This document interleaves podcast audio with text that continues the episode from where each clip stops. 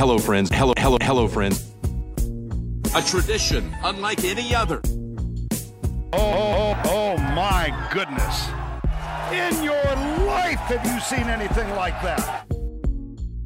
There it is! Adam Scott, a life changer. Mashed potato! Here it, here it, here it, here it comes.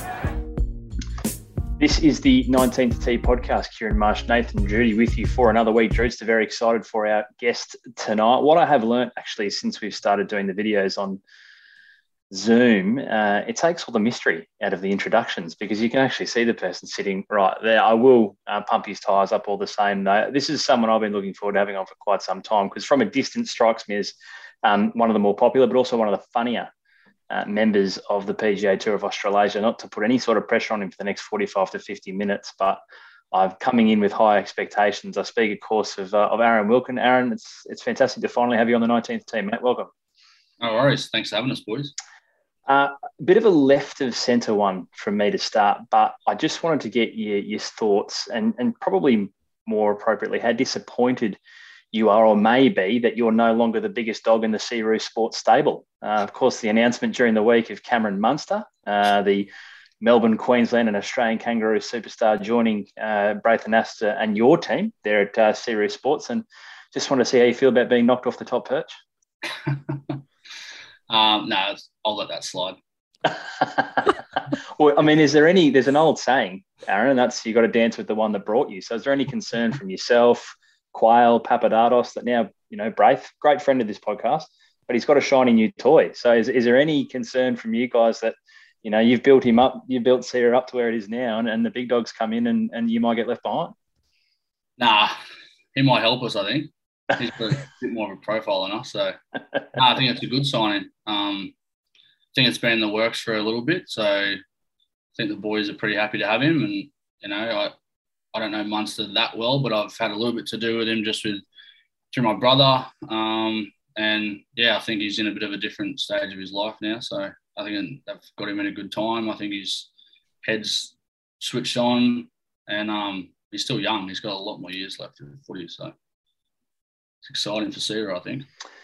And just one more um, half serious fun before we go back on a, a look on the journey. Uh, I noted before we hit the record button the shirt. Now uh, you're drinking a you're drinking a red wine, uh, which our guest and good friend of yours, Anthony Quayle, did a couple of weeks ago. But he was sitting there in his nice white linen Ralph Polo, yeah. and you've come in with something much more our vibe here at the night. Yeah, with the exactly right with the Rolex. Brand Rolex.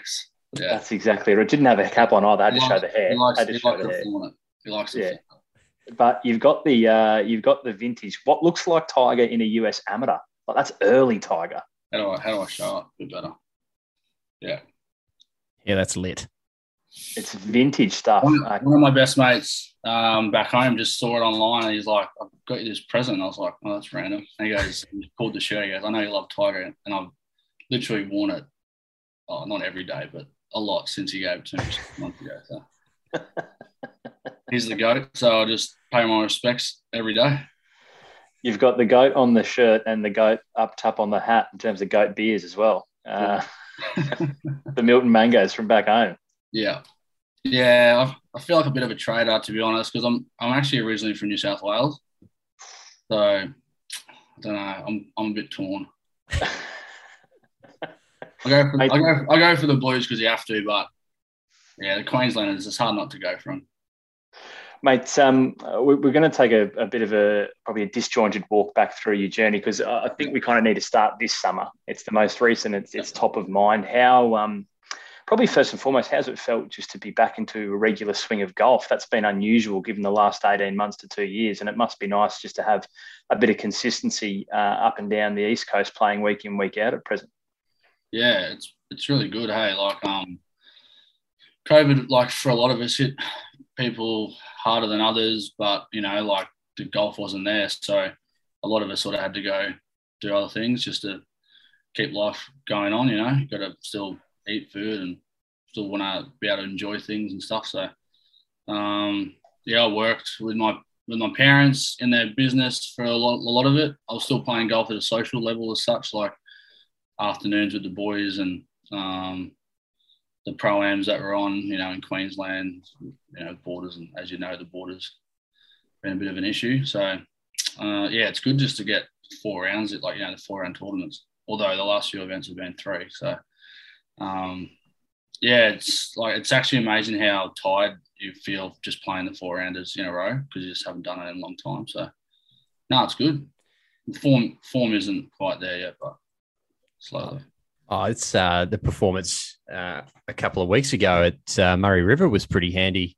Aaron, if you're talking Yeah, about form, yeah. I mean, that was Yeah. uh, T3 finish. That's okay. You're only, as, you're only as good as your last round. I shot seven over on Sunday, so That is very true. there's always room to improve. We'll uh, we'll get to because you've had had some good success in this year um, as well. Anyway, winning the uh, the Wynnum. I think I'm hopefully I'm pronouncing that correctly uh, there, Aaron. We'll get to that in a moment. But the, the Yeah. one that caught my attention, the line in that that you mentioned just there, is that you were off uh, working in the family business, and I'm wondering if you can maybe explain to us in a little more detail exactly what the job entailed because uh, I was reading it in an article and hoping you could maybe give us a bit of an information as to what you were doing. Uh, I mean, I I was just a shit kicker. To be honest, I, I'm not going to sit here and pretend that I know how to do everything in the business because I don't. Um, it's it's pretty it's a simple business and you say it out loud, but there's a lot more to it. So it's just a steel um, door frame manufacturing company. Um, so it's basically just this, the frames in, you know, in a door. So a lot of you need it. There's doors everywhere, right? So it's Critical, sort of- critical work. you need a door. You do. need a door. So There, Yeah. there- there's that great debate going around at the moment. I don't know if either of you boys have seen it. Uh, are there more doors or wheels in, in the world? yeah, I don't know. What is is it? What I don't know. I think I think it's comfortably doors. I, I, I t- tell you why. I heard something today which really changed my thinking on this debate. And if you're talking about all doors, think about the time, like the, the thousands of years that there were doorways and no wheels in the world. Like just based on that amount of time, that have to be more doors that have been created uh, over the over the course of existence That's a good point. before the wheel was even invented. Yeah, this, If it- this this subject's gone way. It's gone north quick. but are we are we going back to like when Jesus was playing fullback for Bethlehem? Is, are we counting that? That's a I mean, door I- or I- not? I well, uh, I, and also probably do you, do you consider a door frame because obviously, like a lot of old mud mud huts only had door frames as opposed to actual physical doors. Yeah. So I is it is it a doorway or is it a, is the physical door itself? don't know. Maybe we'll have to get the Wilkin family uh, their input. Maybe they Oh, can yeah. report.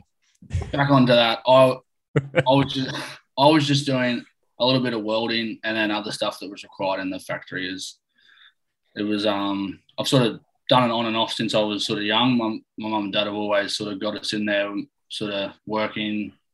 I'm not going to say I worked in school holidays because I was playing golf, but um, when I left school, sort of I had QAS for three days a week, I guess, and then I was always doing a little bit of work part time just to get a bit of change, a bit of pocket money. Um, but yeah, sort of I relied on it a bit more this time with COVID. Um, I'm glad I'm glad I'm not doing that, but it makes you appreciate you know golf for sure. Like a tough week on the golf course is um, still better than a good week in the factory. What's uh what's the name of the business? We usually don't do free ads here at the 19th Metal Century Biz- podcast, Aaron, Metal- but I'm Metal biz, it's all right. My old man doesn't believe in advertisements. So that's all good. Oh, Marshy, He does not that does that not just sound like a brand that we just had a conversation with? Big in the golfing industry. We won't Oh, mention their name, but they basically said that podcast advertising is a bigger myth as global warming um, to some people. But anyway, uh, Aaron, back uh, back to golf. You mentioned that you were playing, uh, you're just playing some social golf rounds while you were in the workshop welding. Uh, I've always been fascinated by when pros go out and play social golf. Are you still able to enjoy that social golf round, or are you going out with a sense of expectation in yourself? You know, you're going out with your mates who maybe they don't play, you're having a couple of beers. Are you like uh, getting frustrated when you hit bad shots? Like, how, what's your psyche when you go and play social golf? Because it absolutely fascinates me when pros go back and do that. Yeah, good question. Um, I mean, I always when I'm playing with the boys, we're always playing for money, so you sort of don't really care what you shoot as long as you win.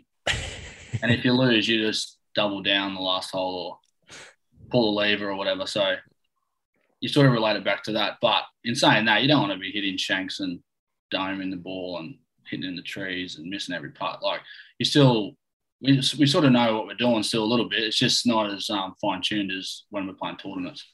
Um, I probably enjoyed it a bit too much. My, my mates like a beer, so every afternoon was it wasn't just golf; it was beers, and it was in a cart normally, so I wasn't really walking. um, but yeah, like that was. I got a good mate that got into golf sort of in COVID, and he he was no good at the start. Had to start him off at the par three course because he would have taken too long to play a normal course, and by the end of it, by the end of COVID, he'd joined Wynnum and he had a handicap, so that was sort of a little bit rewarding as well as sort of just seeing him improve. Although I don't know if he's got any better. I'm not a good coach. I'm a little, I, can, I can I can help a little bit, but not. I can't take him to the next step. Especially when you're drinking, I would have thought probably not. speaking of A couple handicaps, of mangoes. yeah, a couple of Yeah, million. that's the sponsors. Uh, speaking of handicaps, do they do they handicap you significantly, your mates, when you're playing with them? Like, what- what's what's what levels the field? Uh, yeah, just play like around Wynnum. It's like I'm off about plus six or seven, which is ridiculous. So that levels it out. The handicap system these days is, I feel old saying this, but when I was a junior, it was a lot different. I feel like Mm. there's a lot of people off plus six these days that that just wasn't a thing when I was a junior. Like if you're off scratch, you're unbelievable. Mm. But anyway, Take us back to uh, take us back to the start. Uh, what was the introduction to golf? Um, obviously, uh, a fairly sporting family, clearly, which we'll get to a little later on. But you, yourself, you, your, your first introduction to golf, how did that all come about? Yeah, um, yeah. So I grew up in New South Wales, like a little country town in um, central west New South Wales, Yeoval, which is um, about seventy k's from Dubbo. Uh, we lived out of town. I went to school in town when I was like obviously young, and my uh, nan and pop they'd moved off the farm and they were in town. So after school, I'd always go back to nan and pop's, and yeah, my pop sort of needed a little interest after he, he played football till he was 42. That's what you do in the country. Just played till you're 42. And he wasn't, yeah, he, he found golf a little bit later in life and yeah, he just got me into it. Um, nine hole sand green course. So yeah, it wasn't much of a golf course, but it was where I started. And yeah, I sort of just went from there. How difficult? Uh, I'm probably skipping a few steps ahead here, but I would have thought you'd be absolutely throwing darts at the pin on a sand green course So when you come come into the city. You got to run, run it up is there, like- eh? Sand greens is like, it was like minimal sand. So you got to like run it up. Yeah, okay. Yeah, the surroundings were no good. I when I go back and play there, it is that is actually frustrating because you can't you can't make making a par is like a birdie. so you, you, you, you're certainly not off plus six or seven at the Yogle nine. They played me off. I went back there for like my pops Memorial Day, like two years ago, and they played me off like plus six, and I I think I shot seven over. What's that? I had 20, 20 points or something. That's like, That's a real tough scene as the old hometown boy coming home. Scratching the sand greens, you're something else. So fill in fill in the gaps for us. How do you get from the nine hole sand green golf course in Yogle to the QAS? What what's what, what's Uh, the my parent- progression? My parent, parents moved to Queensland when I was like 10, 10 and a half. And then I used to do a lot of running. Don't do that anymore. um, used to love me footy. I still love it because my brother's involved with it and a few of my friends. But yeah, I sort of just got to a point where I was playing it a fair bit. And my parents were like, oh, you know, like we sort of, if you're serious, like we, we'll get you a membership. And I was like, yeah, yeah, that's sweet. So I joined Wynnum. Um, but then it sort of went to the next level where I was sort of making development teams in Queensland at 14, then junior team, and then a couple of Australian teams. And then they're like, oh, you sort of can't be playing football at school. Sort of, you know, you got getting injured and all that sort of stuff. So, yeah, about 16, I probably got really serious. And then, yeah, left school and went straight into QAS for like four years before I turned pro. So, it goes pretty fast. But now I'm 29 I don't know where the time's from. How do you look back on those first um, first couple of years? Kind of you move up to Queensland and you're cutting your teeth at Wynnum. Were there any any any individuals in particular that were kind of important for you in those few years? Because obviously, as you say, there's that probably four year, five year gap between there and going to the QAS that are quite pivotal, I would imagine, and you making that step up. Yeah, uh, I mean, there's a lot of members throughout the years that help you, whether it be financial or mentoring or just you know um, letting you play with them and let, letting you ask them stupid questions or, or so be it. But yeah, Wynnum's a pretty important um, part of my journey, I guess. I'm still a member there now. It's where I'll still go back and still play. Um, there was another little prior before I joined Wynnum. There was a public course near where my parents moved in Queensland called Houston, and um, they still run a pro am through the PGA in Queensland. They've, they've run it. I'll I'll get this wrong, but it's one of the longest standing programs. I think it's 40 years or they've had it 40 times or something. Um, and that's just run by a family. Um, and they've just done that forever. And yeah, I sort of started um, playing there. It was 10 bucks to, to play. And then they ended up not even charging me. And they never have since. They've looked after me a lot. Um, so that was good just to play there when I was sort of younger and go down there in the holidays and play, you know, 36 holes and before I sort of moved to Wynnum as such. We were talking to Quayle about it uh, last week, sort of moving from a small town to the big smoke in many ways. Um, what were the differences that you kind of realised from a golfing perspective? I guess um, playing uh, back in your in your hometown, I guess playing on those sand greens, and then going up to Wynnum everything's probably a little bit bigger and and I guess the talent is probably a little bit deeper as well. What's the I guess the main differences that you found and, and those challenges that you overcame as well? Yeah, I mean, I think that was like literally two juniors in Yeoval. There's the town's that small. It, uh, there was 25 people in my school. So like the town was very small. There wasn't many people there. It's probably just the opportunity you get when you move to somewhere like you know the, you know a city. So you're just around more people and more exposure and stuff. So, but yeah, it's different going from sand greens to um, to grass greens. But I sort of had a little bit of exposure to grass earlier because Dubbo was about 70 k's from Yeoval, and then there was Wellington on the other side where I was actually born. There's no hospital in Yeoval, so um, uh, they're, they're both grass greens. So my pop used to sort of take me there as a, as a bit of a treat, um, and I, I used to struggle because you'd have to fly it on there. Where back in Yeoval, you got to hit, you run it up. So um, I sort of knew a little bit about it, but yeah, there's obviously a big, big difference. Did you pretty quick? Did you come over that pretty quick? I guess yeah, as you mentioned, yeah, it is, it is pretty I mean, different. I'm, I'm, a pretty, I'm, I'm not that patient of a person. Like if I was shit outside, I would have stopped. So I showed some kind of ability to keep going, and yeah, sort of just going from there for a not patient person, mate, you've picked a game that takes four days to get a result. You've done very, very well for yourself. Yeah, I know. I, I'm, I'm probably the most patient on a golf course out of any aspect in life. The rest I'm not good.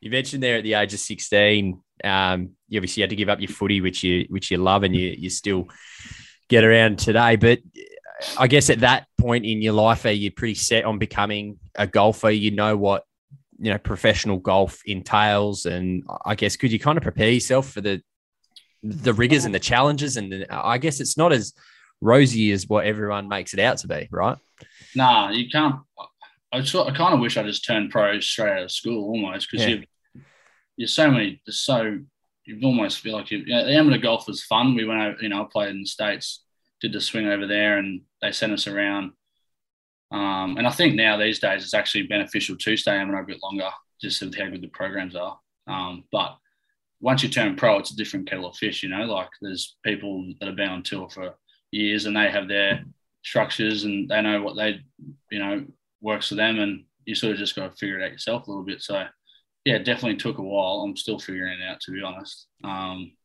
but I'm getting there closer. Who uh, who is your cohort at QAS? Who did you come through with? in your couple of years there? Uh, there was like Kevin Marquez, who doesn't he doesn't play golf anymore. Um, like Dan McGraw, doesn't Smithy, he he plays. He's Um, all right.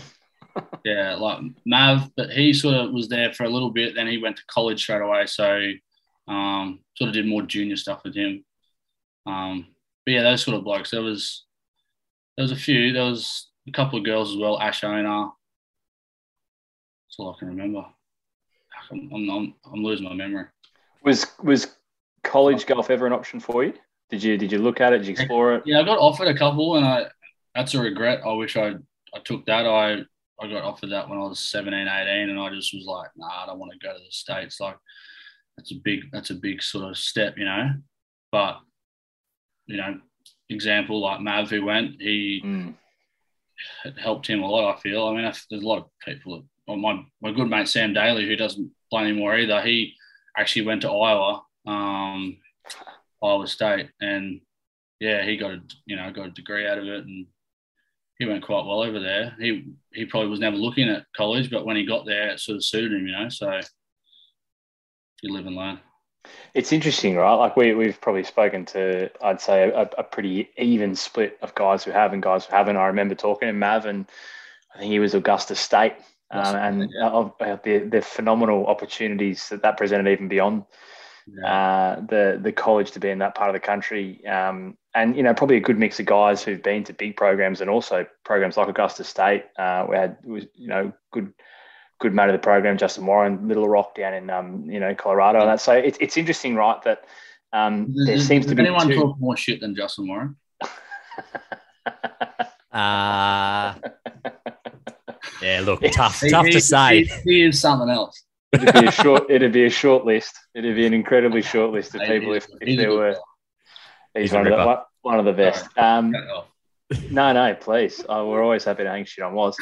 Uh, is it's interesting, right, that there's seemingly now pretty two divergent paths, and uh, you know a lot of guys not impatient, but turning pro maybe earlier than they used to. And to your point, you know, you look back on it now, and it might have been worth. Um, you know, a little bit of extra time, and obviously whether it's spent here in the QAS or NSWIS or VIS Yeah. or over in the states, it's that it's that little extra patience of maybe two or three years that can be can be critical.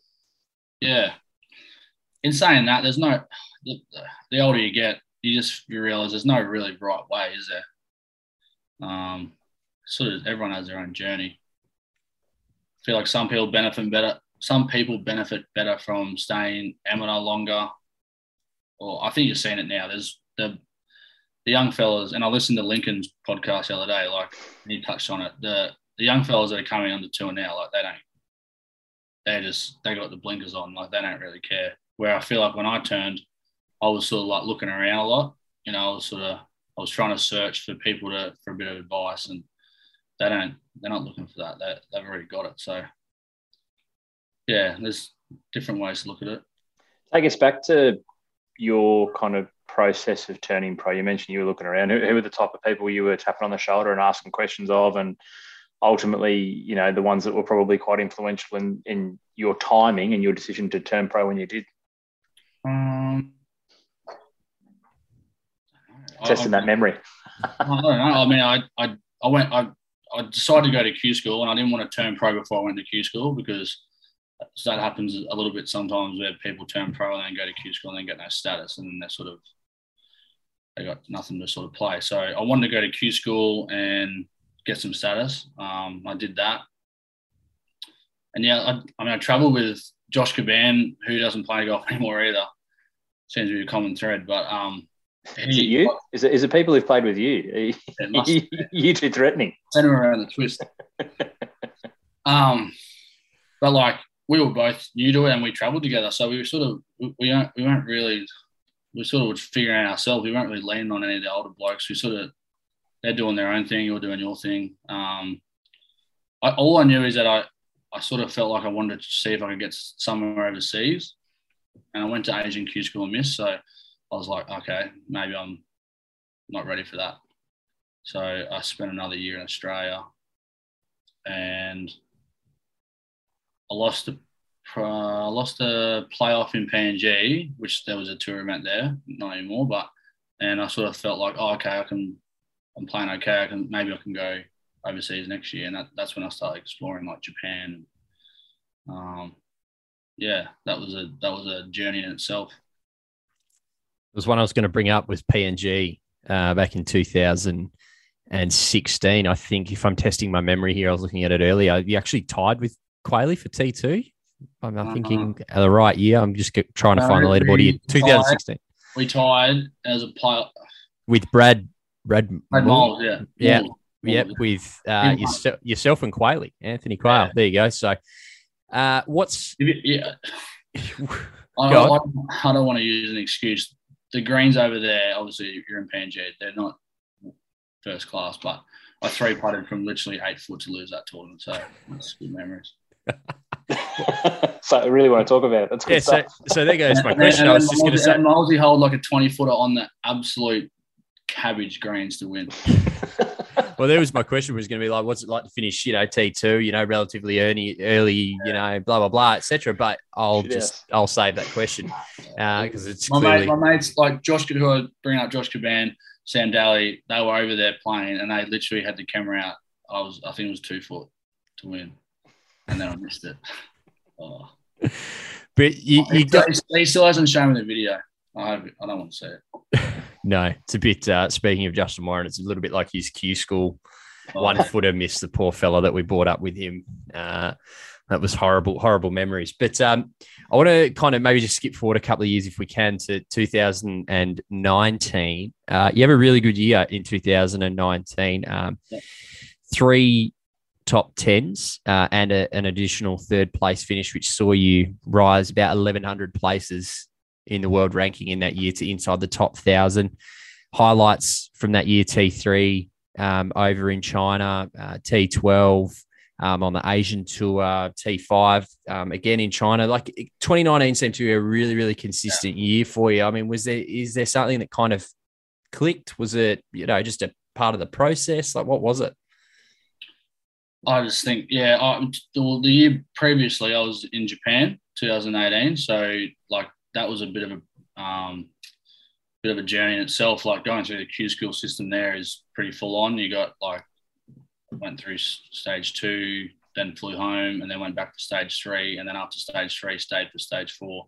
And there's yeah, 200 people for 25 spots, and I got my card, and it was awesome over there. But then I lost it as fast as I got it, you know. So um, I was playing the challenge tour for the rest of the year, and then didn't have any status. I went back to Q school at the end of that year and didn't get any status. So I was like, oh, what's next? So I thought PGA Tour China could be a good option. It sort of had pathway to the Korn Ferry at the time.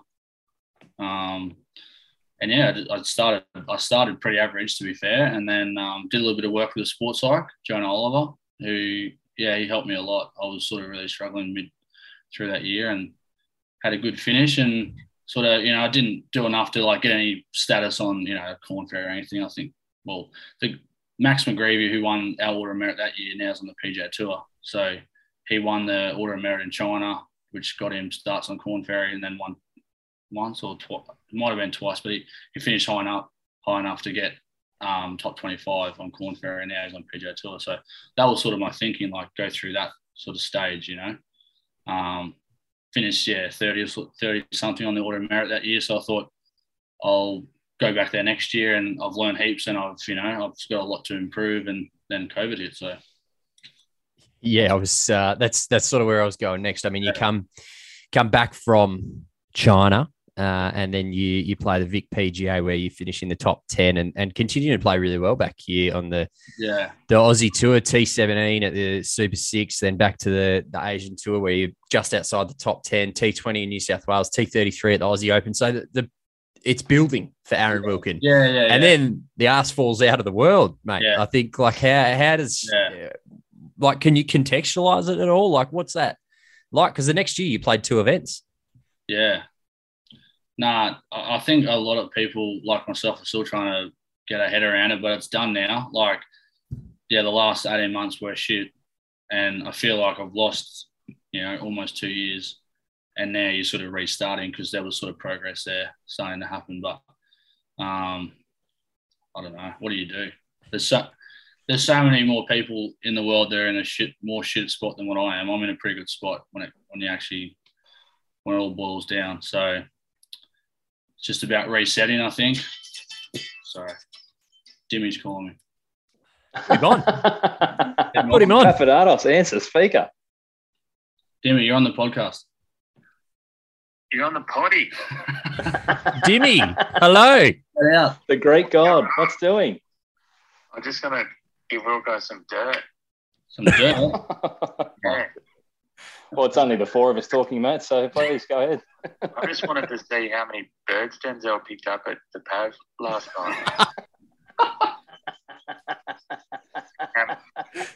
We, we'll, we'll go to win there. This is brilliant. This is the best content that we've had on this Oh, podcast for quite some me. time. Uh, I'll talk to you later, Dimi. The podcast, that's all right. See you, At mate. least I know where I stand. All right, see you, mate. Bye. Oh, We're not- always- we're not he's cutting that out. He's always, he's always good for a stitch up. oh Papadatos. That's Were you? Uh, he's, been on, he's been on before, hasn't he? Yes, He yes. has. He Yeah. has. Do you know? Actually, you might appreciate this. You probably will. So one of one of our um, one of our main sources of research for podcast guests are their um, social media accounts, and the first photo um, that Papadatos ever published to Instagram was a photo of himself in a pair of budgies holding holding a bottle of Belvedere vodka I remember that. and we asked him about it, and he got quite embarrassed. Um, to be fair, uh, this was before the days that we were recording these with video, and I think that's lucky because he probably was, you know, um, the color of a tomato. To be fair, and subsequently, that photo has now disappeared off his uh, off his Instagram account. So I think he's, he's done a little. He's gone back through, done a little bit of curating of the feed because it probably doesn't, you know, neatly fit the uh, the profile that Braith is selling of him out in the market. Um, and yeah, he's done, he's done a little bit of curating. So he's a good man, Dimi. That's- He's a good man. He's, he's a legend. He's a legend. Um, I, I can't even remember. talking Yeah, I think I think we were talking about what a shit spot the last eighteen months were. Um. I, I don't want to dwell. So I don't really want to dwell on that too much, other than to say that um, I I note that you, you mentioned kind of that good patch you're having in 219. You've done a bit of work with a sports psych, Yeah. and I wonder if um, there was any residual effect with your ability to deal with the challenges of not playing golf through a bit of a bit of pragmatism, and that you understand that doing a bit of work with the sports psych probably allows you to have a bit more of a level head, Yeah. stay a bit more balanced. And I wonder if that, you know, obviously there were times that were super frustrating, and you would have had every right to be pissed off because you got a bit of momentum and that was stunted. But I wonder if there was any any residual flow on from the work that you've done there because we've spoken to a, number of people recently who've, who've got a common thread. They've done some work in that mental Yeah. space, and it's it's had a huge benefit on their game. Yeah, yeah, I think it did a little bit, but um, I think when you're comparing like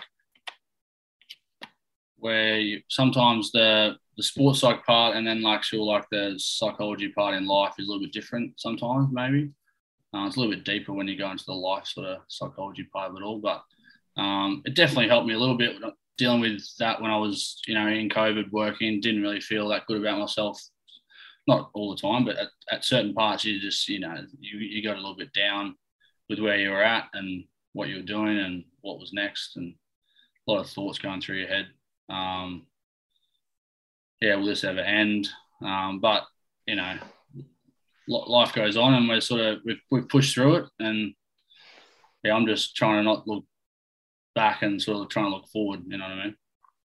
You've had two wins um, in in the last little bit, uh, and and I want to talk about them because we've spoken about your journey, and there's a couple of places you've mentioned Yeoval where you you where you grew up. Wynnum was such an important place to you, and you won you won Wynnum most recently, but you had a win in Dubbo as well, Yeah. um, which I imagine, given you know the proximity to where you grew up, you, you talked about you know you used to go down and play there with Pop as a treat. That must have been really special to go back to essentially um, your, the area in which you grew up and go back and have a win. Yeah, that was awesome. Um, yeah, so I stayed with my nan that week. Like Pop's not not with us anymore, so um, when he sort of passed, I was in Japan, and that was a bit of a tough time actually going back to that. Um, sort of didn't really feel like playing golf after that. Because when you sort of have someone that is a massive influence in your life, or you know, golf is what it was. I just I was I always relate golf back to him, and when I went to golf when he wasn't there, I didn't feel like I just wasn't connecting. but anyway, um, my nan still lives in Yeoval, and I, I stayed with her that week, and I was I was traveling the seventy k's every day up with her to play Dubbo. I just had this really good connection that week. I just sort of felt like I don't know if I felt like Pop was there watching me, but I, I was so calm. I, I, I haven't. I wish I could find that every week. Um, but yeah, it was pretty cool. Like Nen's, you know, they're like recording like my fairways and my greens and everything. and texting mum, like mum and dad are in Queensland, and she's like, "Oh yeah, blah, you know." She's sort of like forgetting about the actual score and where I'm at and you know the position. She's just more worried about all the little things and stuff. But, yeah, greens and reg. That's Yeah, what she, she has. Yeah, yeah. greens and reg. I hit about eight and shot seven under. um, but that was yeah, that was pretty cool. I had like my auntie and uncle come out and a few friends. Um, yeah, it was cool. It was- and Dubbo was in the course just quiet. I'll give him a bit of a shout out. The course is in incredible condition, and I missed it this year, last year, um, just with the borders and stuff, which is a bit of a shame. Couldn't go back and defend it, but yeah, that was a cool week. It was um, it was just good to do it in front of then, you know, like I didn't really there probably should have been a little bit of pressure that I would have normally put on myself, but didn't feel it that week, which is um really good feeling.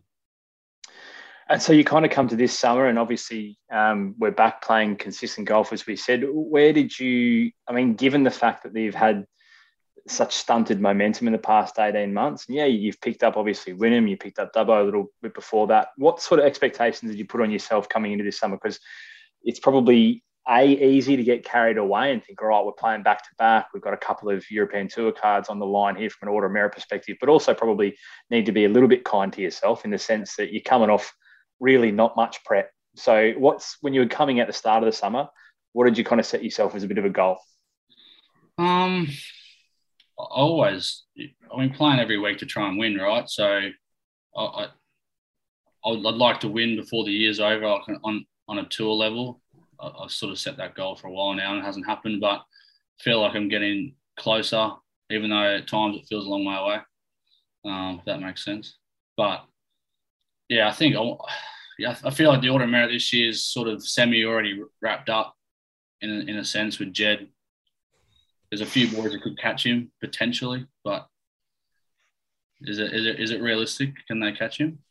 Oh, I think I think it's tough. I think Jed's got his locked up, but I was just actually having a look at it there. I think uh, is Andrew Dodt is in second. I don't I don't think that that one's locked up, particularly after this week. Now that Yeah. Jimmy and Quayle and, and Pikey are now closing, Pikey. so it's uh yeah, it's it's certainly getting Yeah. tight tied up the top. But I guess what Yeah, it'd be good to have a couple of good finishes, sort of more like for anywhere from now on, sort of leading into back end of next year because that's when the Q schools will start opening up again. Asian tour looks like a really good spot to go at the moment. The money getting pumped into there, and I'd like to maybe explore Japan again. I feel like I, I learned a lot about my game over there. I was probably not ready at the time. Um, I feel like I'm I'd be more ready if I went now. Um, yeah, and then there's Europe as well. So there's going to be some options coming up. I think the States is obviously where everyone says they want to go, but it's it's not that easy. It's yeah, the level's quite high. I think the level's just as high almost on the secondary tour. And you probably see that a lot with the guys that come through the Korn Ferry. They they they're competing pretty early on the PGA tour. we are recording in New South Wales Open Week, um, and this will probably come out um, after New South Wales Open is uh, done and dusted. Yeah. Uh, down at Concord, there. Um, I mean, what would that mean to to be the champion? You could really sound like Nostradamus here and be predicting the future, but because this will be out next week. But what would that mean? I guess ultimately for you to be holding the trophy aloft as the winner of the New South Wales Open, your home state's uh, no, or your home state's title, I guess. Old, old home state. Yeah, old home state. Old. Yeah. Well, it's where you're born. Oh. Oh yeah, of course, it'd be it'd be awesome. Um, I got a few things I need to tidy up between now and um, holding the trophy up. Got to get the putter working again. Sort of, sort of seemed to have left me of, of late, but um, yeah, it meant a lot. You know, just just to get a win anywhere, I think is is a good feeling. No matter if it's a pro am, one day pro am, two day pro am, four day pro am, or a tour event. So any of those um, those wins give you a bit of confidence. So, yeah, hopefully. I'm not going to say I'm going to win. I'm not going to predict. Uh, it was, I I'd rather, was give, I'd rather give like a prediction like of someone at like 150 to one, so you can actually punt on him and make some cash. Fair enough. That's smart. Um, I I was just, as Marshy mentioned, uh, our great source of research is through Instagram here, and going back uh, and having a look at some of the stuff that you've popped up here. But the one that that caught, caught my eye was uh, the Australian PGA Championship T40 finish for yourself. Um, some great videos of yourself uh, seemingly enjoying That's arrogant, isn't it? enjoying the uh, the party hole uh, there on 17. You, you reckon that they should put them on every hole? Uh, and you tagged the PGA of Australia. I don't think they responded, No. but uh, yeah, you, They didn't respond. No, they didn't reply. Um, and and I must note as well, you you're also wearing the same cap, so uh, so, so you're an official outfit repeater, Brilliant. Oh. mate. But uh, no, it's- no, that I was guess- that was awesome. yeah, tell us about what I it's like I feel playing. like golf needs it.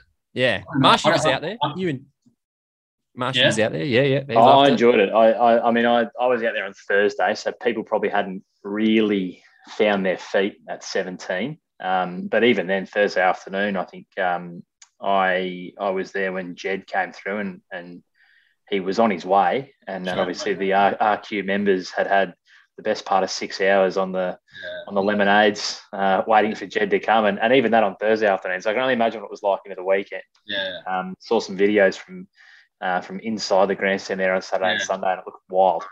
It's yeah, I don't know. I feel I feel like I, don't, I mean, there's a lot that goes into setting those up, right? But I just feel like if you could have them on every par three, just, Mm. it brings a different crowd in. Like my mates were there that um they were there for I think three of the days, and I went up there on after the Saturday or might have been the Friday, and I said to my mate, "Oh, you having a good time?" He goes, "Yeah." He said, "I haven't even watched one golf shot."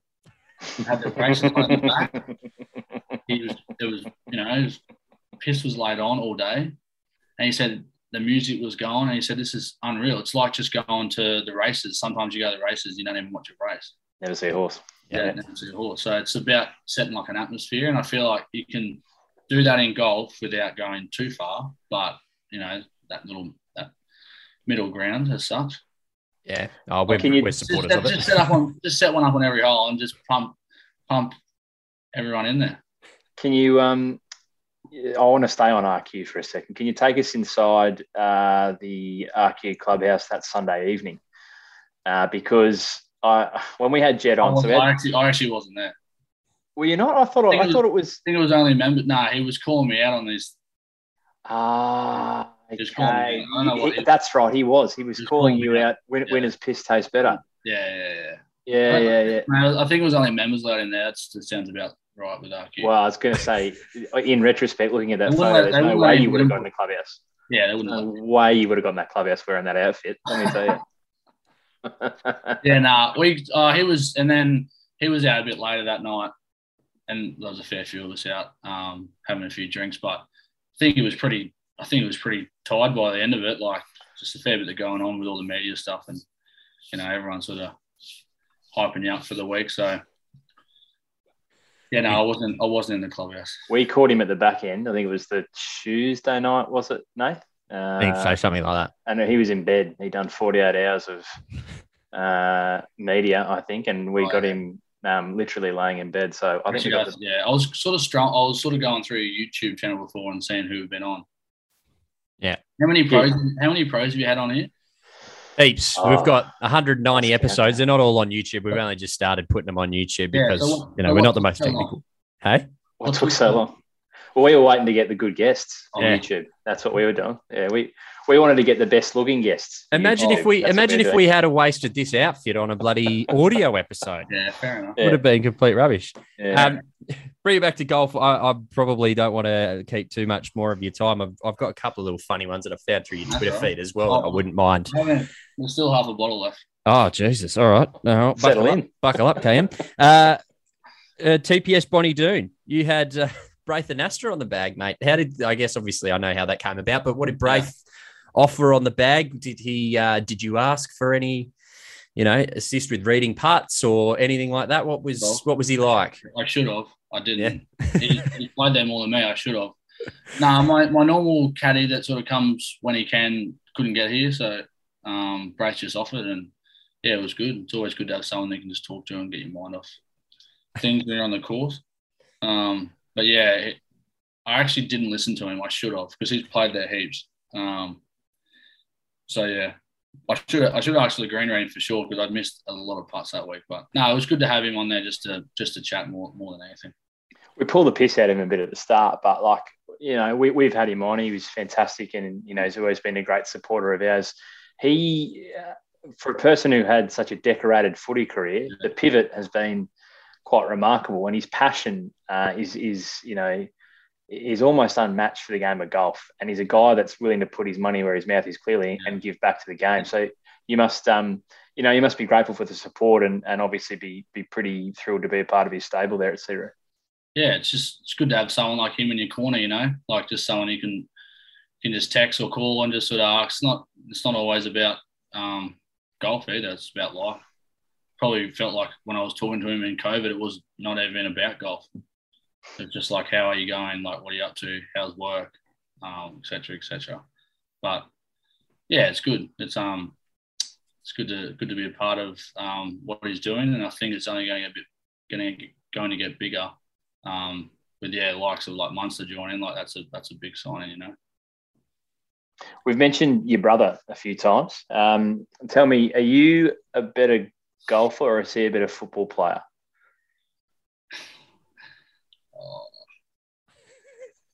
Nah, he's a better footy player. Better footy player. He he's uh he's had a he's had a bit of a tough tough run with injuries, so he's slowly getting there. Um, Mm. Yeah, very tough run. So I, I would say him only because of his resilience. Like most people that have gone through what he's gone through would be working nine to five. So he's yeah, that's what probably what I admire more. Not even take away the footy part. Like he's a good footy player, but when you have seven major surgeries, things had four knee reconstructions and three shoulder reconstructions, and it's unfathomable, really. Um, Uh, For those unfamiliar, your brother Brad plays for the Rebels, doesn't he? The Melbourne Yeah. Rebels in Yeah. the Super Rugby competition. So, uh, what's that like to have a sibling who's also a professional athlete? Is there, I mean, obviously you're close anyway as brothers, but there's probably some mutual respect, albeit he's had a, a, a different sport, but a very different journey through his injuries as you flagged. But there must be Yeah. probably some appreciation as well of, of the journey, both as professional athletes. yeah, I, just good to bounce ideas off each other sometimes. But a lot of the times we don't like to talk about it. You know, we like to just to hang out and go for a beer and have a punt on the, on the horses. And you know, he he loves his golf, but I can sort of play golf in a relaxed way where it's not really feeling like it's you know a, mm. a job as such. Um, so I, I like doing that with him. Um, yeah, yeah, it's good. Like you know, he he's um he's got a pretty pretty smart sort of um, footy brain. Um, so, and oh, just the brain in general, he's um, he's helped me a lot with my golf actually, just with how he sort of approaches uh, his footy and all that. So, yeah, Do you reckon mum and dad prefer to watch you play golf or him play footy? no, they don't like watching any of us. Dad hates watching Australian rugby at the moment. yeah, well, it's a tough watch. It's a real tough watch at the moment. It's a very tough watch. Yeah.